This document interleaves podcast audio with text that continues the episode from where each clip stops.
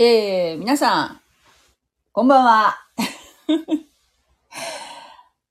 はい、もうね、1時半か。なんですけれども、えー皆さん、いかがお過ごしでしょうか？ね、11月ですね。昨日に引き続いて、今日もこの真夜中に、アブラハムの、えーお話をですね、えーしたいなと思ってるんですけれども、そうですね。まあちょっと、聖書の話の前に、最近、どんな感じで過ごしてるかっていうと、どうですか？あのー皆さんのお住まいの地域、コロナ、もう、だいぶ収まってます？ええなんかね、私の周りではね、実は結構続出してるんですよ。あの、感染者がね。ね、世の中的にはもう、なんか、解放していく方向性じゃないですか。確かね、福岡の港にもね、外国から、えっ、と、客船が、もうずっとコロナ禍の間は、ずっと来てなかったんだけど、来てなかったんですよね。ほら、あの、このコロナ禍が始まった頃って確か、ほら、なんだっけ、春節の時期でしたよね。中国の春節の時期で。で福岡って、あの、結構あの、中国からの観光客とかね、結構アジア、アジア方面から結構いらっしゃるんですけども、で、大きなね、客船が、あの、港に着くと、もうだーっとこう、街中ね、えー、観光客で溢れるっていう感じだったのが、もうストップしたもんだからね。もうガラガラだった、もう全然いなかったんだけど、一時は。それがもう、今月になって確かね、解禁されたっていう話は聞いてたんですよ。だからね、世の中的にはもう解放の方向でいるんだろうけど、なんかね、最近、ちらほら、そうやって、えー感染したっていう話聞くのでね、まあ、まだ気は抜けないなっていうふうには思っているんですけどね。うん。もう早くね、こんな状況抜け出したいなって。私もね、私はまだ今のところ幸いに感染したことがないんですけども、でもな、その、やっぱそのね、まあ、あの、感染者が出るたんびに、やっぱその検査を私も受けなければいけないっていう、えー場合が結構あって、あの、抗原検査と受けたことある人も多分いると思うんだけど、抗原検査っていうのと PCR 検査ってありますよね。抗原検査はね、そんなにね、鼻の、なんていうの、奥まで突っ込んだりとかしないんだけど、PCR のあの唾液じゃない方の PCR は、もう本当に鼻のもう奥の奥の方まで、なんていうの 綿棒みたいなあの長いやつ突っ込んで、組織取るじゃないですか、粘膜の。もうあれ勘弁してほしいよね、本当に。もう、本当にそれが嫌で、涙が出出るぐらい痛いからね。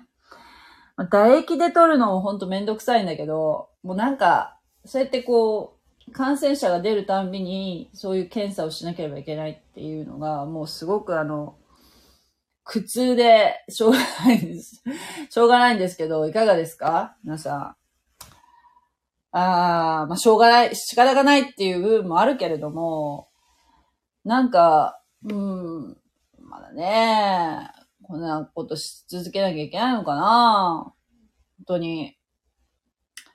っていう感じなんですけどね。えー、っと、あとはね、今日もうあんまりそう出歩かないで日曜日だったけど、えっと、最近ノンフライヤーというものを買いましてね、アマゾンで。えー持ってらっしゃる方もいいる、いる、いるかもしれないけどね。ノンフライヤーって毎回ちょっと気になってたんだけど、あのー、揚げ物とかが、たくさん油、天ぷら、天ぷら油っていうかこう、油を、油をたくさん使わなくても、えー、コロッケとか唐揚げとかができますよっていう、えー、ものでね。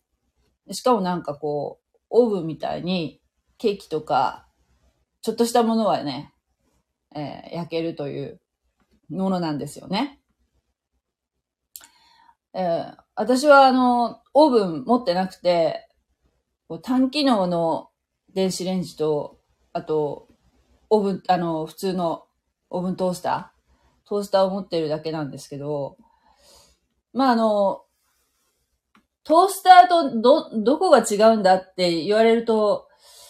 もうそんなに変わらないなっていう気もしないでもない、ないんだけども、ただその温度調節とかが、えー、トースターと違ってすごく、あの、細かくできるっていうところが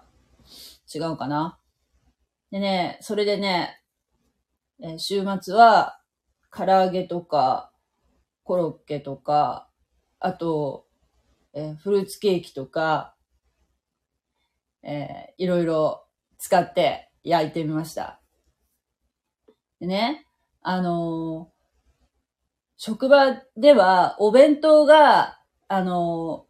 ー、一食200円で出るんですね。それすごく恵まれてると思思うんですけども、それがね、ほら今、何でもほら、食料品も値上がりしてるじゃないですか。何でも値上がりしてますよね。それで、その煽りを受けて、お弁当代が200円だったのがこれから一食300円になるという お達しが出て、でもうね、えー、思い切って、これを機に、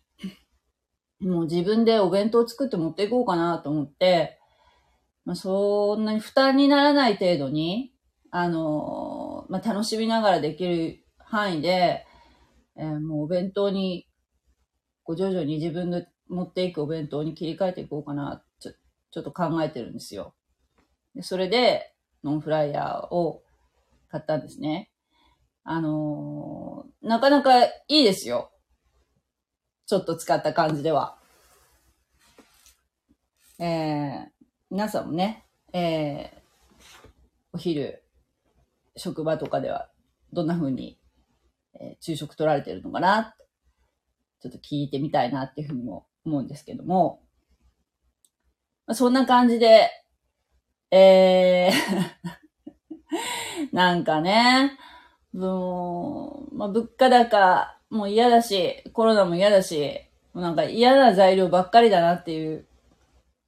気もしないでもないけども。でも、ね。世の中ど、どこに向かっていってんだろうね。まあ、そうやってこう世の中っていうのは、いつも目まぐるしくね、変化していくんだけども、ただ、聖書の神様の言葉っていうのは、昔から、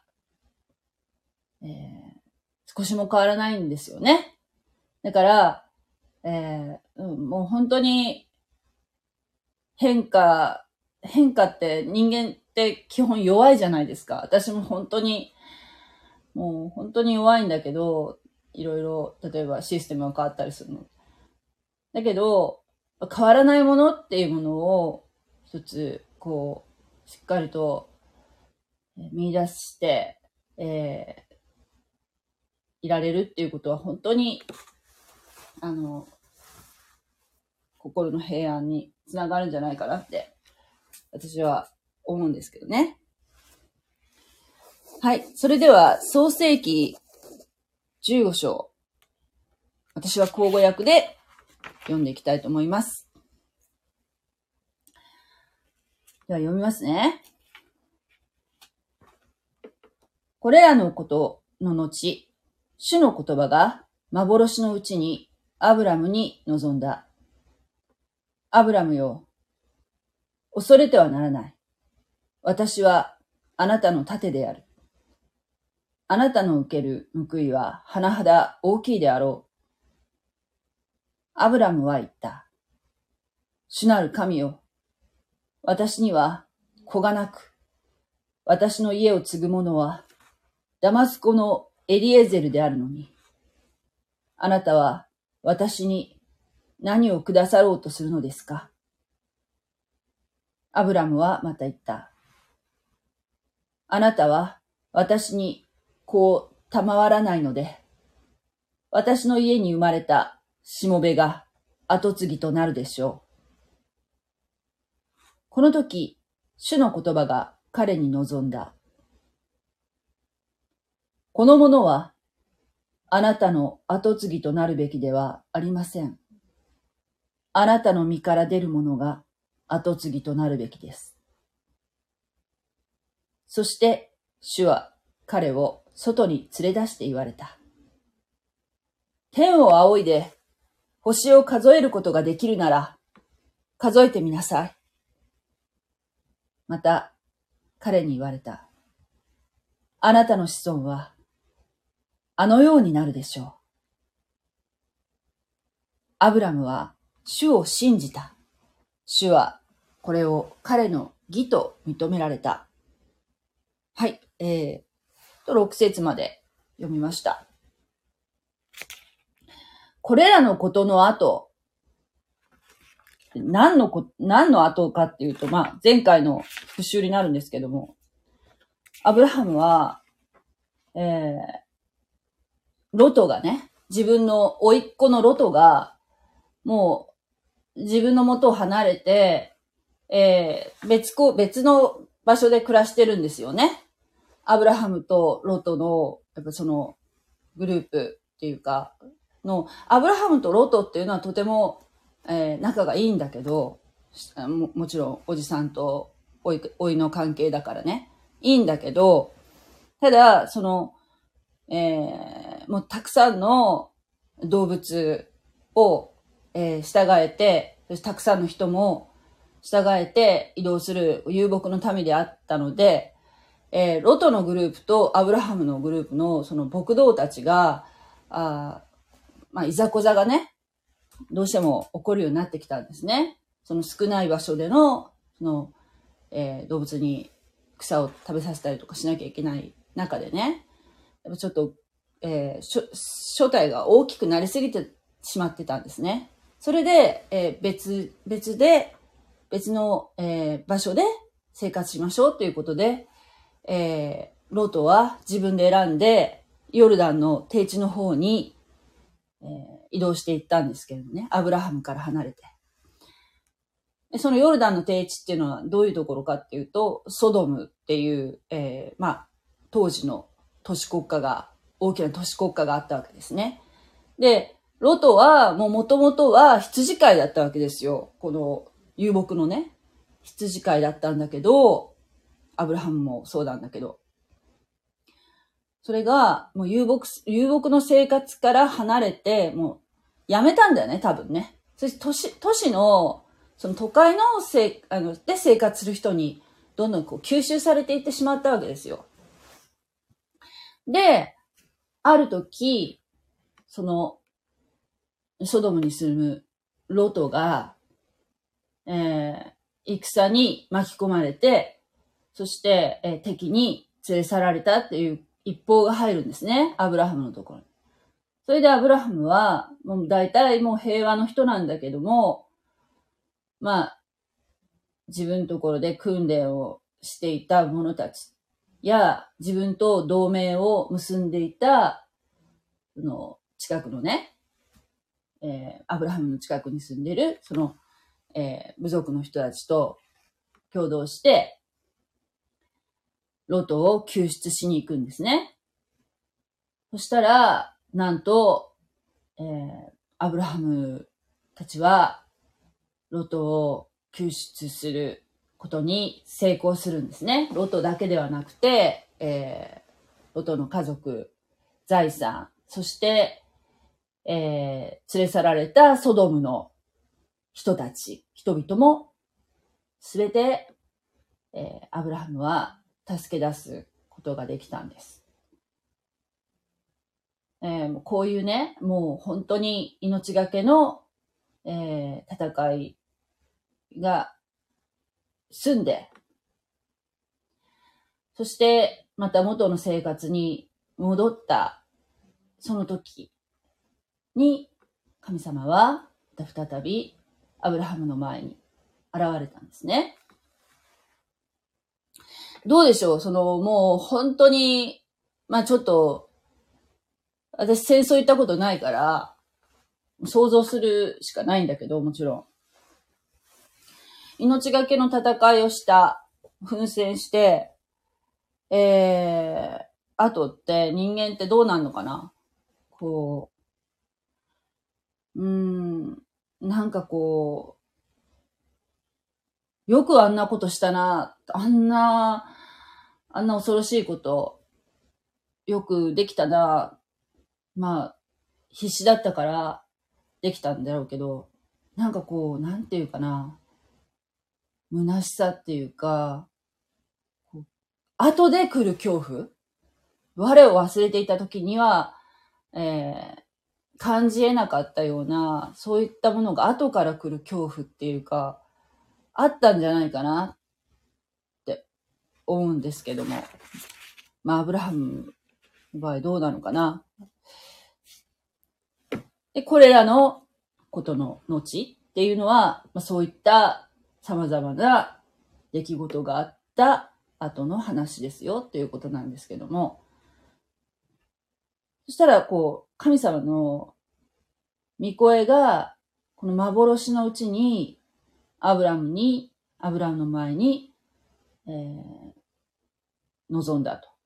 いうわけなんですね。そしたら神様がおっしゃったのが、アブラムよ、恐れてはならない。とおっしゃったんですね。やっぱりこう、なんていうかな。あの、そういうこう、変ななんか恐れのような気持ちっていうのが、こう、アブラハムの中に、えー、あったから神様が、それを、まあ、ご存知で、神様は全てご存知だから、だからここのタイミングで現れたのかもしれませんね。で、実は、この恐れてはならないっていうのは、あの、聖書の中でたびたび出てくる言葉なんですね。その族長。まあ、この後、アブラハム以外にも、えー、いろんな方が出てきますけど、その人たちに、神様が、神様であるとか、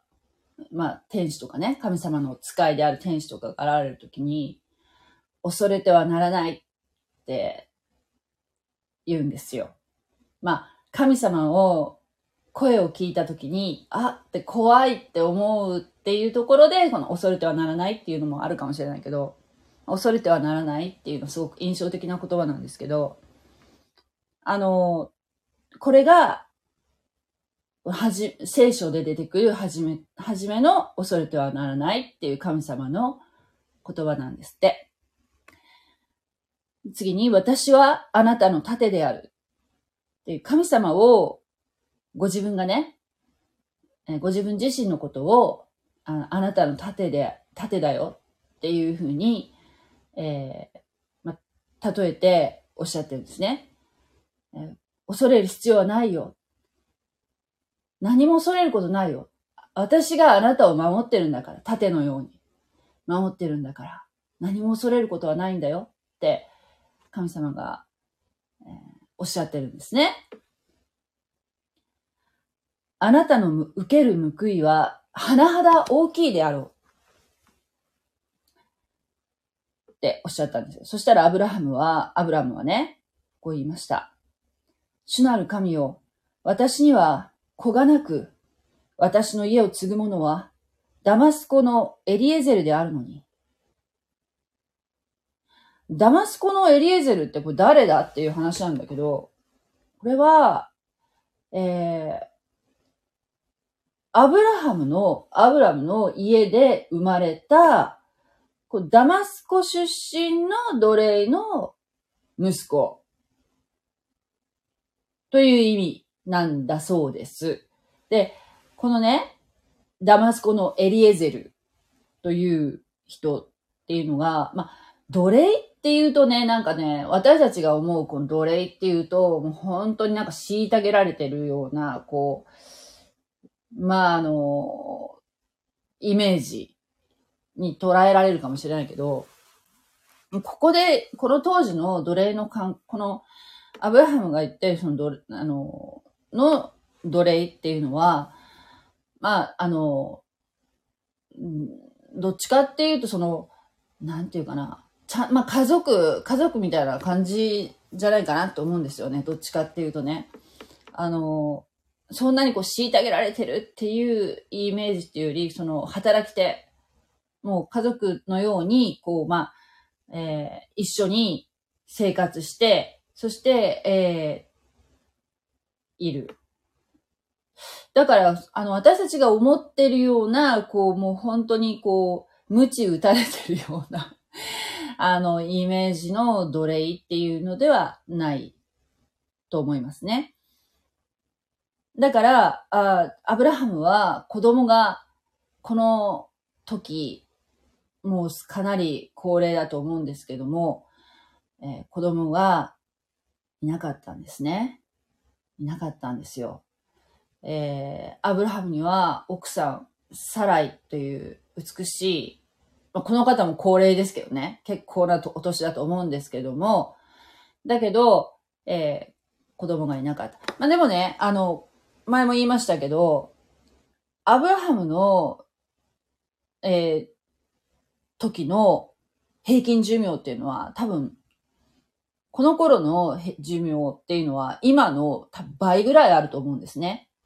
そのアブラハムより前の何代か前は、もっともっと本当に何百年も生きてる人が多かったんですけども、ただその、ノアの箱舟のあの一件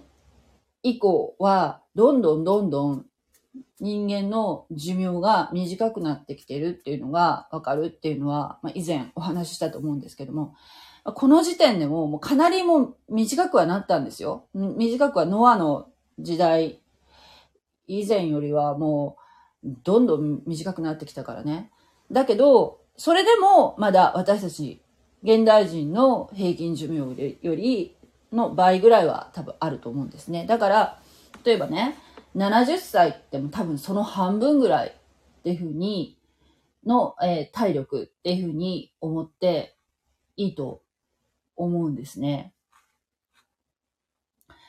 だけど、結構な年ですよね。それでもね。でも子供が授からないと。あの、だから、え自分ところのその使用人である、ダマスコのそのエリエゼルを自分の、えー、後継ぎにしようっていうふうに、アブラムはこの時すでに考えてたんでしょうね。自分だ、自分のその育成っていうか、万が一、ま、こういう戦もあったことだしな自分がいつどうなってもおかしくないから、えー、でも神様は私にその私の子孫は星のようになると星のよう砂のようにって たくさん増えるっていうふうにおっしゃってたけどでもなでも子供がまだ生まれないなっていうふうに思ってで、その人間的な、あ考えで、後継者を、その、使用人の一番多分、自分がこう、この人がいいなと思ってたのは、ダマスコのエリエゼルだったんでしょうね。これロトじゃないっていうところがね、ポイントなんだけど、全然ほら、全然血がつながりがない人をもう後継者にしようと思ってたってもう、もうすでにロトは、そのリストから外されてるっていうのが、ここで思ったことなんですけども、もうロトはもう全然お話にならなかったんだろうね。その、アブラハムの目から見てもね。まあ、神様の目から見ても、もう、ダメだなっていうところで ダメっていうわけじゃないだろうけど、もう、何？アブラハムともう行動を共にすることはもうなかったわけですよね。で、えアブラハムはね、私、私、あなたは私に子を、子を賜らないので、私の家に生まれたしもべが後継ぎとなるでしょう。エリエゼルは、えーアブラハムの家で生まれたということがわかりますね。すると神様はおっしゃいました。このものはあなたの後継ぎとなるべきではありません。あなたの身から出るものが後継ぎとなるべきです。とおっしゃったんですね。えーダマスコのエリエゼルじゃない。アブラハムの自身のあなたの体から出た子孫。それが後継ぎになるべきだよっていうふうに神様はおっしゃったんです。そして、主は彼を外に連れ出して言われた。神様が、まあ、天幕の中で、こう、アブラハムが一人で静まってる時に、こう声がしたのかもしれませんね。で、そしたら、神様が、ちょっと、外行こうか。声かけられたわけですよ。外行こうかって。なんか、すごいよね。で、外に出た。すると、神様はこうおっしゃいました。空をご覧なさいと。天を仰いで、星を数えることができるなら、数えてみなさいっておっしゃったんですね。ということで、まあ、この時っていうのは、夜ですよ。星が見えてる時間帯だからね。なんかすごいいいね。ちょうどほら、今、あの、空気が、秋はね、空気が澄んでるから、あの、晴れた日なんか、星がよく見えるんじゃないですかね。この寒い、こう、季節に、思い出すのが、あ小学校の時、友達と、星の観察、宿題の星の観察を観察箱っていうのを作ってね、あの、空をこう、寒さに震えながら見てたっていうのを思い出しますね。私なんか、皆さんそういう思い出あるんじゃないでしょうか。あの、ちょ、今だったらあれじゃない？もう、オリオン座とか、あるんじゃない？見えるよね、きっと。あの、オリオン座ってすごくわかりやすいからいいよね。すぐ見つけられるよね。本当に、あの、最近そういえば星とか見てなかったなっていうのをちょっと思い出しましたけども。こう、いいじゃないですか、もうなんか天幕の中で、なんかもう将来の不安にちょっと、なんで、おののいてるような状ところで、もう戦にも疲れて、疲れ果てて、疲れが後でどっと来てるような状況のところで、神様が、ちょっと外出てごらんよって、連れ出されたっていうのが、本当になんかこう、こう目が開けるっていうか、なんか本当素敵ですよね。っていう感じで。それで、えー、天を仰いで星を数えることができるなら、数えてみなさい。また彼に言われた。あなたの子孫は、あのようになるでしょう。星の数なんてこう数えられないでしょ？ましてや、この時代だから、まあ、真っ暗だと思うので、今よりずっと星がいっぱい見れた、見えたんじゃないかな。ねえ。とても数えられませんね。あんなになるんだ。あんなに、あんなに自分の子孫が、本当に、わあ、すごいな、素晴らしいなって、きっと思ったと思うんですけども、その時、アブハムは、主を信じますって、多分叫んだと思う。信じますってすごいこう、なんていうかな、疲れが吹っ飛ぶっていうか、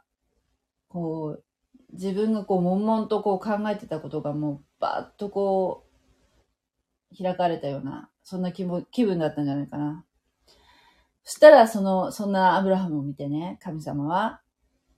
良しとされたんですね。義と認められた。このアブラハムは、アブラムは主を信じた。主はこれを彼の義と認められたっていうのは、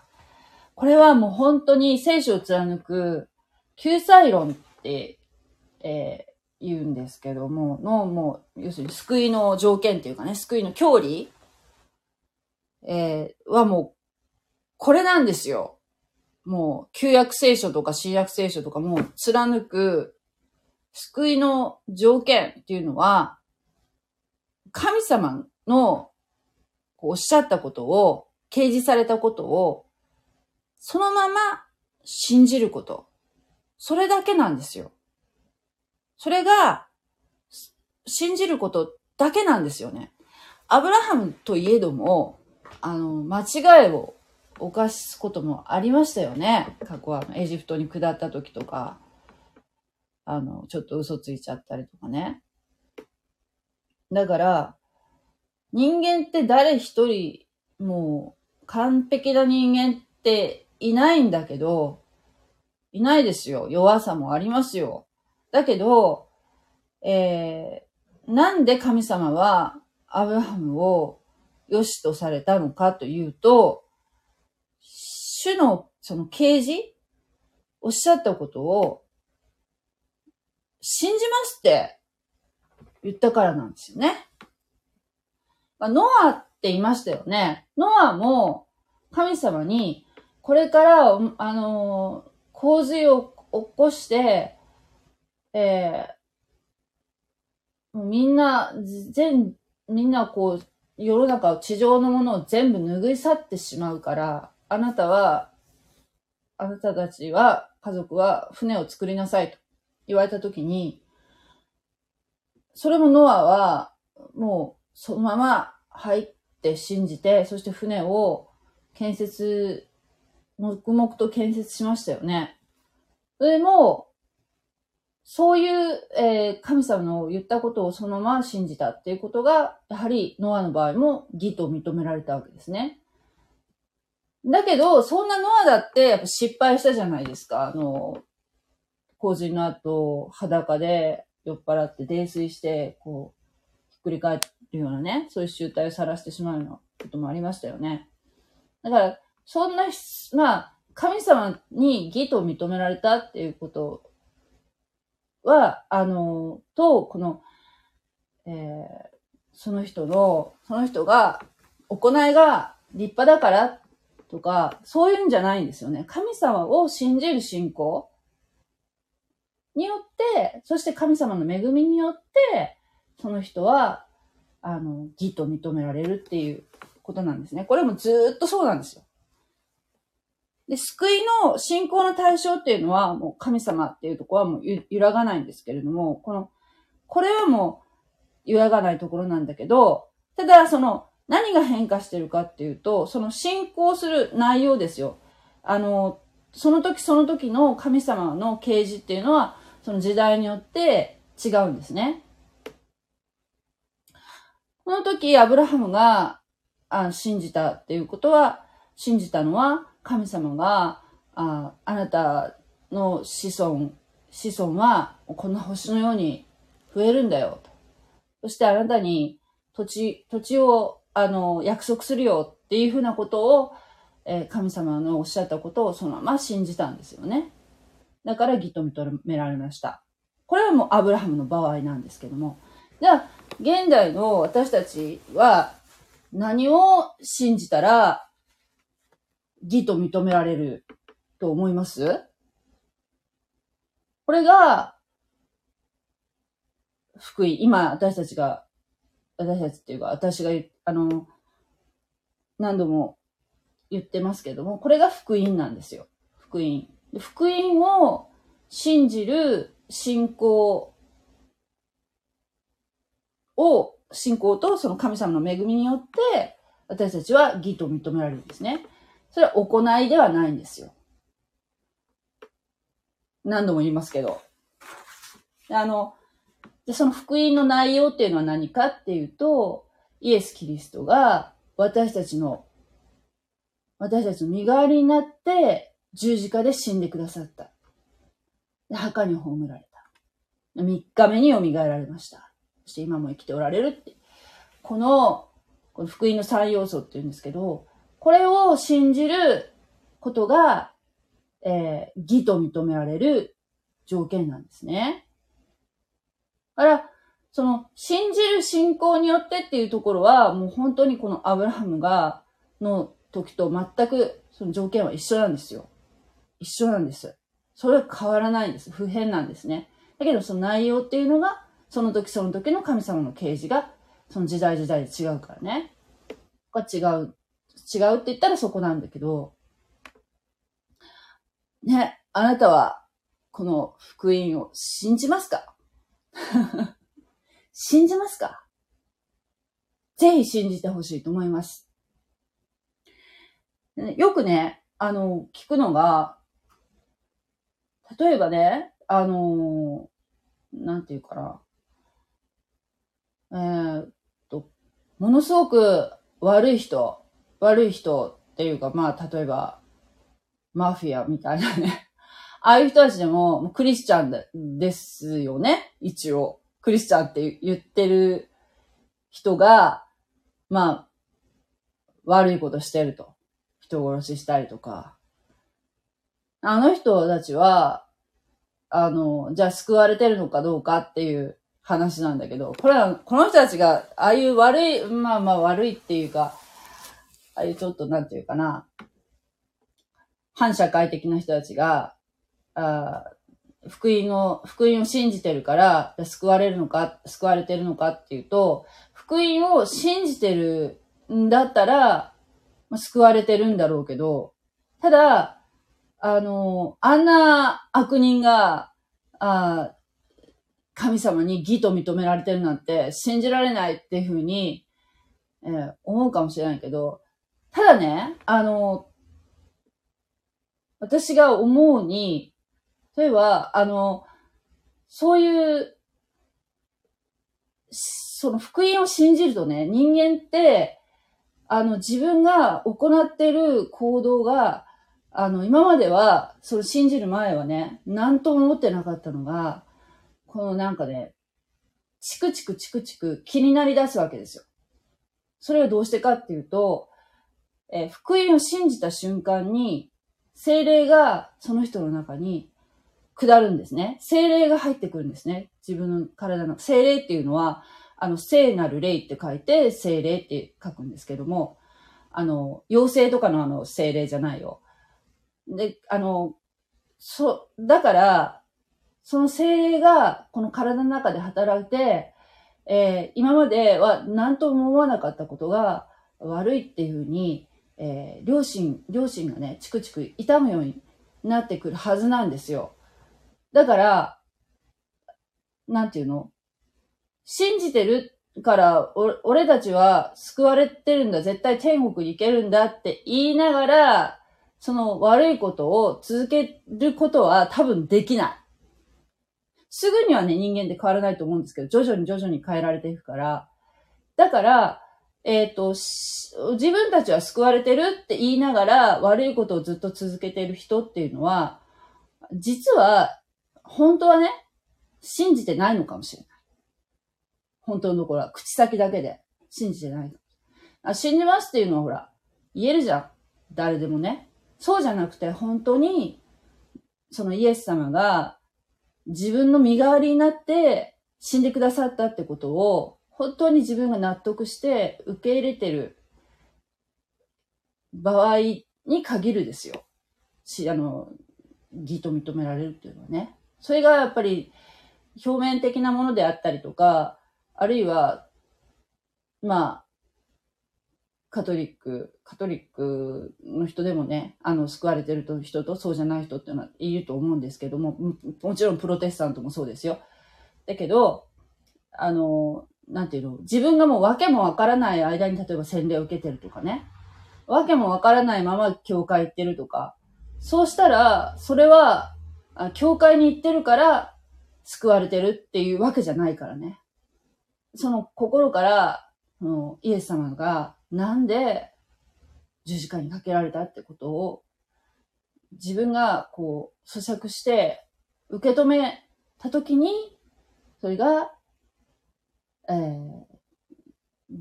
そう信じる、信じられたとき、心が信じられたときに、義と認められる、救われるっていうのは、そ、そこ、そこで私は発生すると思うんですね。その瞬間に、その人に、御霊が下るわけですよね。だから、あ信じてるって言って悪いことをずっと続けてるっていうのは、それは多分、本当に救われてるかどうかっていうのは怪しいと私は思います。すぐにはね、あの、善人にはならないと思いますよ。で、そのね、行いと、えー、信じる信仰っていうのは、あまたね、別、別、別に考えた方がいいと思うんですね。あのー、なんていうの、やっぱり、し、信仰って、信、あの、福音を信じるだけでは足りないんだ。やっぱり行いが必要なんだっていう人もいるかもしれないけど、それは違うんだよね。行いでいいことをしたから、この人は、あ神様に義と認められるって言うんだったら、もうそれは、なんていうの、キリスト教じゃないよね あの、信じる信仰だけなんですよ。だけど、そういうのじゃ、なんか人間って、なんか物足りないような気がするから、あれこれ付け足そうとするんだけど、いや、本当は、それだけなんです。信じることだけなんですよね。っていう話。えー、今日私15節全部、15節じゃない、15章全部やろうかなと思ってんだけど、その話してたらちょっと長くなりそうなので、今日はね、6節でやめようと思ってます。はい。いかがだったでしょうか？ぜひね、あの福音、信じてほしいなと思いますね。という感じで、えー ちょっと途中からなんか、専門的な話になったので、あのー、わかりにくかったかなというふうに思うんですけれども、あのー、どれだけ伝わったかな？今ね、私、あの、聖書塾で、あの、勉強してるんですけども、ちょうどね、あの、この間やったところが、あの、今日のね、あの、話にちょっと関係してるようなところをね、今勉強してて、このね、一般刑事っていうのと特別刑事っていうのをね、ちょうどね、勉強したところなんですよ。でね、ほんとね、やっぱりね、すればするほどね、わけわかんなくなってくるというか、やっぱ難しいなっていうふうに思うんですけども、でもとてもね、な興味深いなと思ったのが、その一般刑事っていうのと特別刑事っていうのがあるんですよ。で、一般刑事っていうのは、信仰を持ってなくても、すべての人に、えー、認識できる、えー、神様の存在を知ることができる、えー、要するに、神様がお示しになっていること。すべての人が神様っているんだなっていうことがわかるように神様が、えー、用意してくださっていることを一般刑事って言うんですよ。ね。例えばどういうことで私たちはあ神様がいるんだなってことが、えー、わかるかっていうと、それは、一つは自然を通した刑事。ですね。これ前もなんか話したかな？自然を通した刑事。例えば、こう自然界を見ていると、大自然とかね、見てると、えー、神様がおられることがわかります。よね 大自然じゃなくても、大自然じゃなくてもだよ。あの、自分自身とか、あるいは、まあ自分だってその、まあ、自然の一部っちゃ自然の一部じゃないですか。あと、飼ってる犬や猫とか鳥とか、魚とか見ても、思わない？これってこんなんどうやってできたんだろう？誰が作ったんだろうって思いませんか？絶対できないよね、人間には。このなんていうの、虫だってそうじゃないですか。あの飛んでるハエだって蚊だって。人間は作れませんよね。あんなもの。どうやって発生するんですか？で、そういったことで、やっぱり神様っているんだなっていうことが、こう自然を通した啓示でわかる。ある方は、そのアメリカの荒涼としたこの荒野を見て、荒れ地、もう広々した、もう本当に風もなく、無風で、そういう状況の中で、こう生きてるものは自分一人っていうその感覚に陥った時に、こう神様がいるってことが、を感じた。涙が止まらなかったっていう人が、なんかこの間、その聖書塾で、そういったことを書いてらっしゃる方がいたんですけどね。このね、生き生きとした、この、緑豊かな自然、大自然を見て、神様のいらっしゃることを知るっていう人もいるだろうし、逆に、こう、荒涼とした何にもない、風もない、えー、草も生えてないような、もう、大平原の中に立たされている、えー、自分、自分だけ生きてるものは自分だけみたいな状況で、神様いるって感じる人もいるんだなって、それ、それ読んだ時思ったんですけど、あとは、歴史を通した啓示。えー、歴史を通した啓示ですね。で、あの、例えばね、あの、例えば、ナポレオンが、ロシア侵攻をしようとしたときに、雪のために進軍できなくなった。そのナポレオンのこの野望は打ち砕かれたっていうことがありましたよね。雪のために。あるいはナチスドイツも雪のために、えー、野望がおられたっていうことがありました。こういうふうに、あの、歴史を見ても、この、天、神様は、こう、気候を用いられて、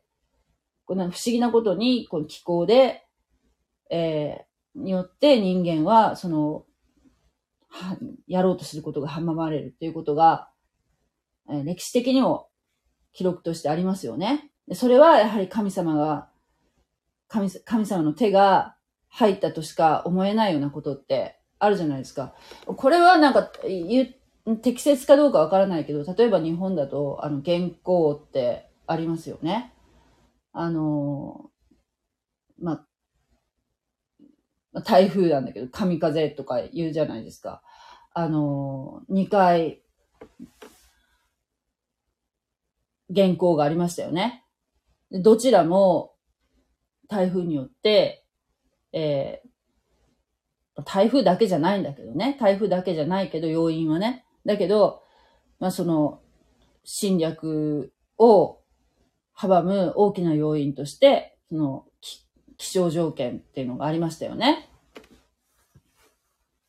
そういうのも、えー、神様のその手によって、えー、阻まれたっていうような、そういう歴史的なこと。あるいはその、イスラエルだってそうですよね。イスラエルがずっともう、2000年近くね、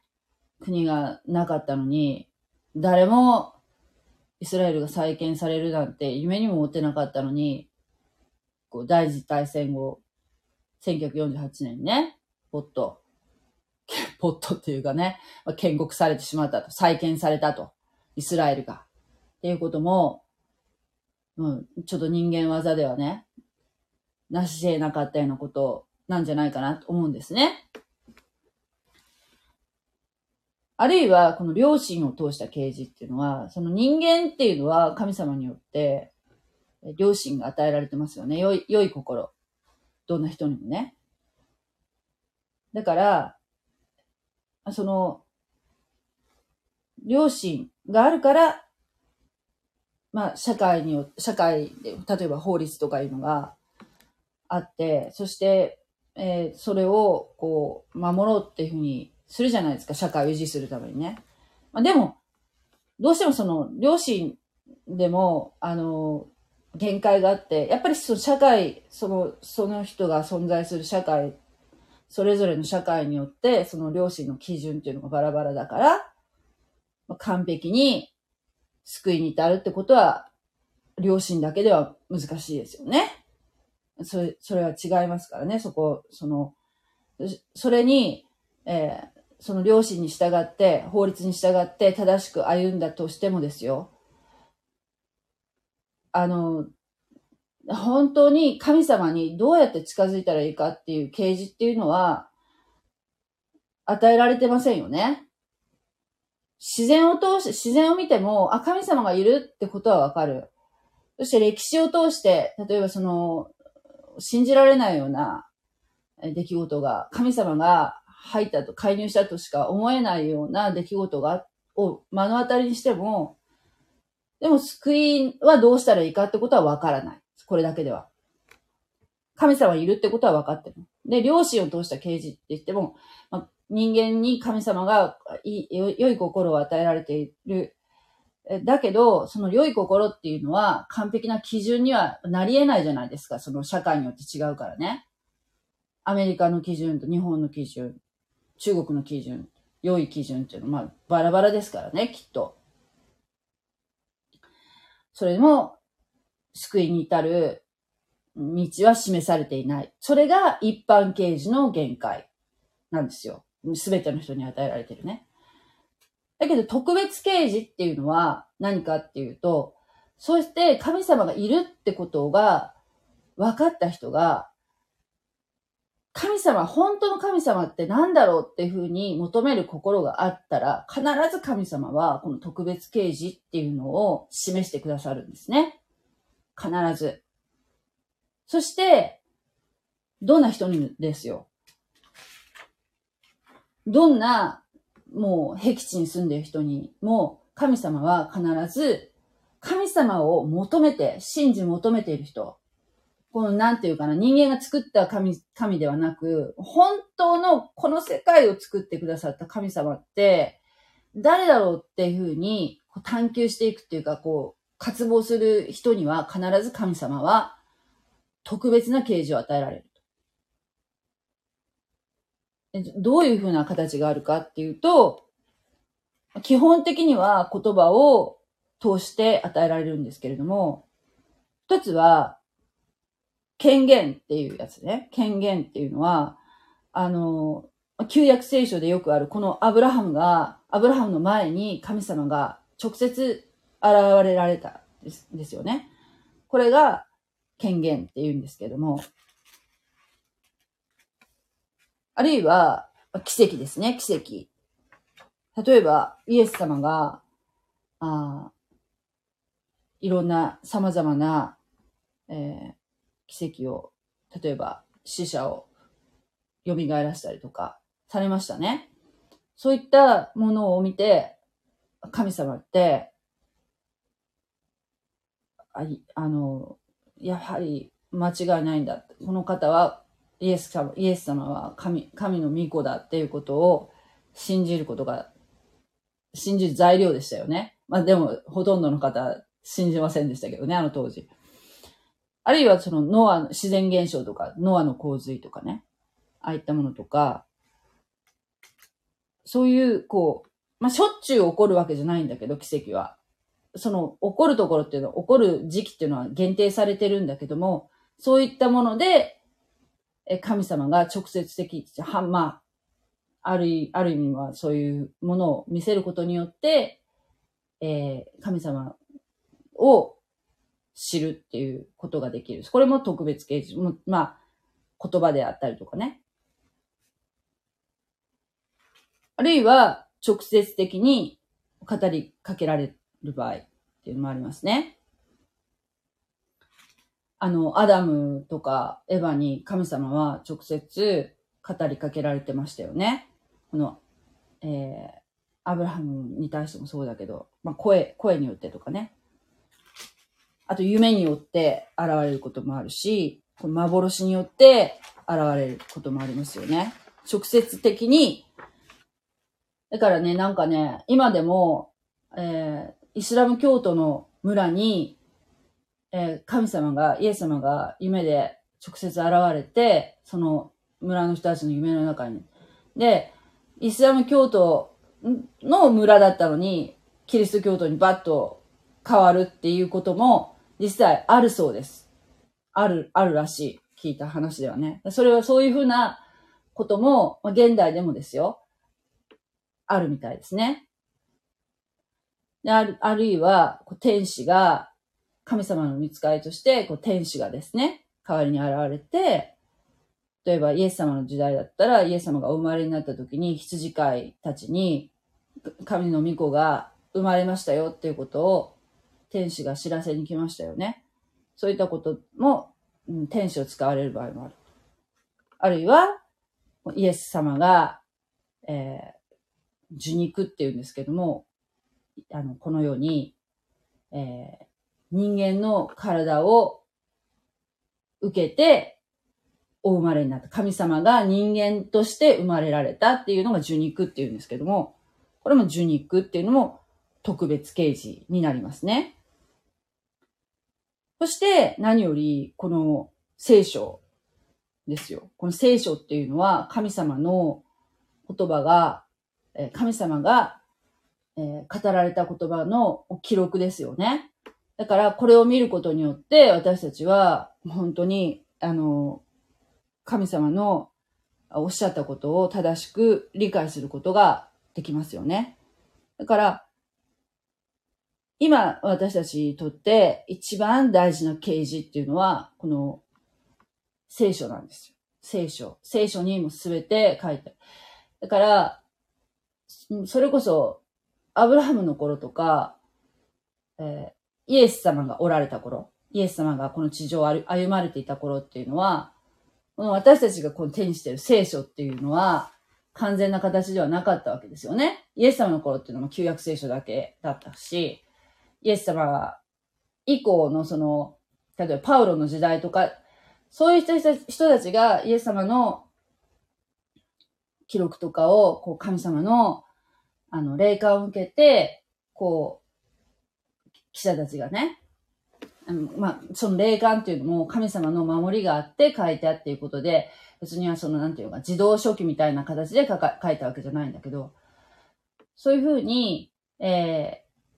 な形で、今、私、私たちがこうやって聖書を手にすることができたり、あるいはそのスマホで無料でアプリで読むことができるっていうこの時代っていうのは、もう今までになかったような、すごく、本当に恵まれてる時代。だから、えー、ぜひともね、あの、多くの方に聖書を読んでいただきたいなって、関心持っていただきたいな、少しでも、というふうに思ってます。本当に、ちょっと前までは、そんなこと絶対ありえなかったし、ましてや、その、なんていうの？宗教改革というか、あの頃なんていうのは、あそれ以前は、もう、庶民が聖書を手にして自国の言葉で、自分の国の言葉で読むこともできなかったわけですよね。聖書を、クリスチャンであるのに聖書を読むことができないというね。何が、何が書いてあるかよくわからないっていうね。聖職者しか読めないっていうね。そんな時代がずっと続いてきたわけですよ。ヨーロッパの方でも。だから、もうなんていうの、デタラメみたいな、まあなんか、なんちゃってクリスチャンばっかりだったんじゃないですかね。だけど、それ以降ね、印刷技術とか発達して、そして翻訳、各国語に翻訳されて、その翻訳された聖書っていうのが必ずしもね、正しく翻訳されているとはね、限らないんだけども、だけど、原点において聖書っていうのはもう間違いのない神様の言葉なので、だからやっぱりその、えー、うん、本当に今の私たちっていうのは恵まれている時代にいるし、で、このね、この恵まれている状況が未来永劫続くとは私は思わないんですよ。だから、この今ね、何にも制約がなく自由に聖書を学ぶことができる、この恵みの時代に、私たちはあのもっともっとね、聖書についてね、神様がおっしゃっていることについてね、今のうちに勉強しておかなければならないんじゃないかなっていうふうに思ってます。はい。今日も長くなりましたけれども、あのまたね、ぜひね、あの、聞いていただきたいと思います。ありがとうございました。God bless you! またね。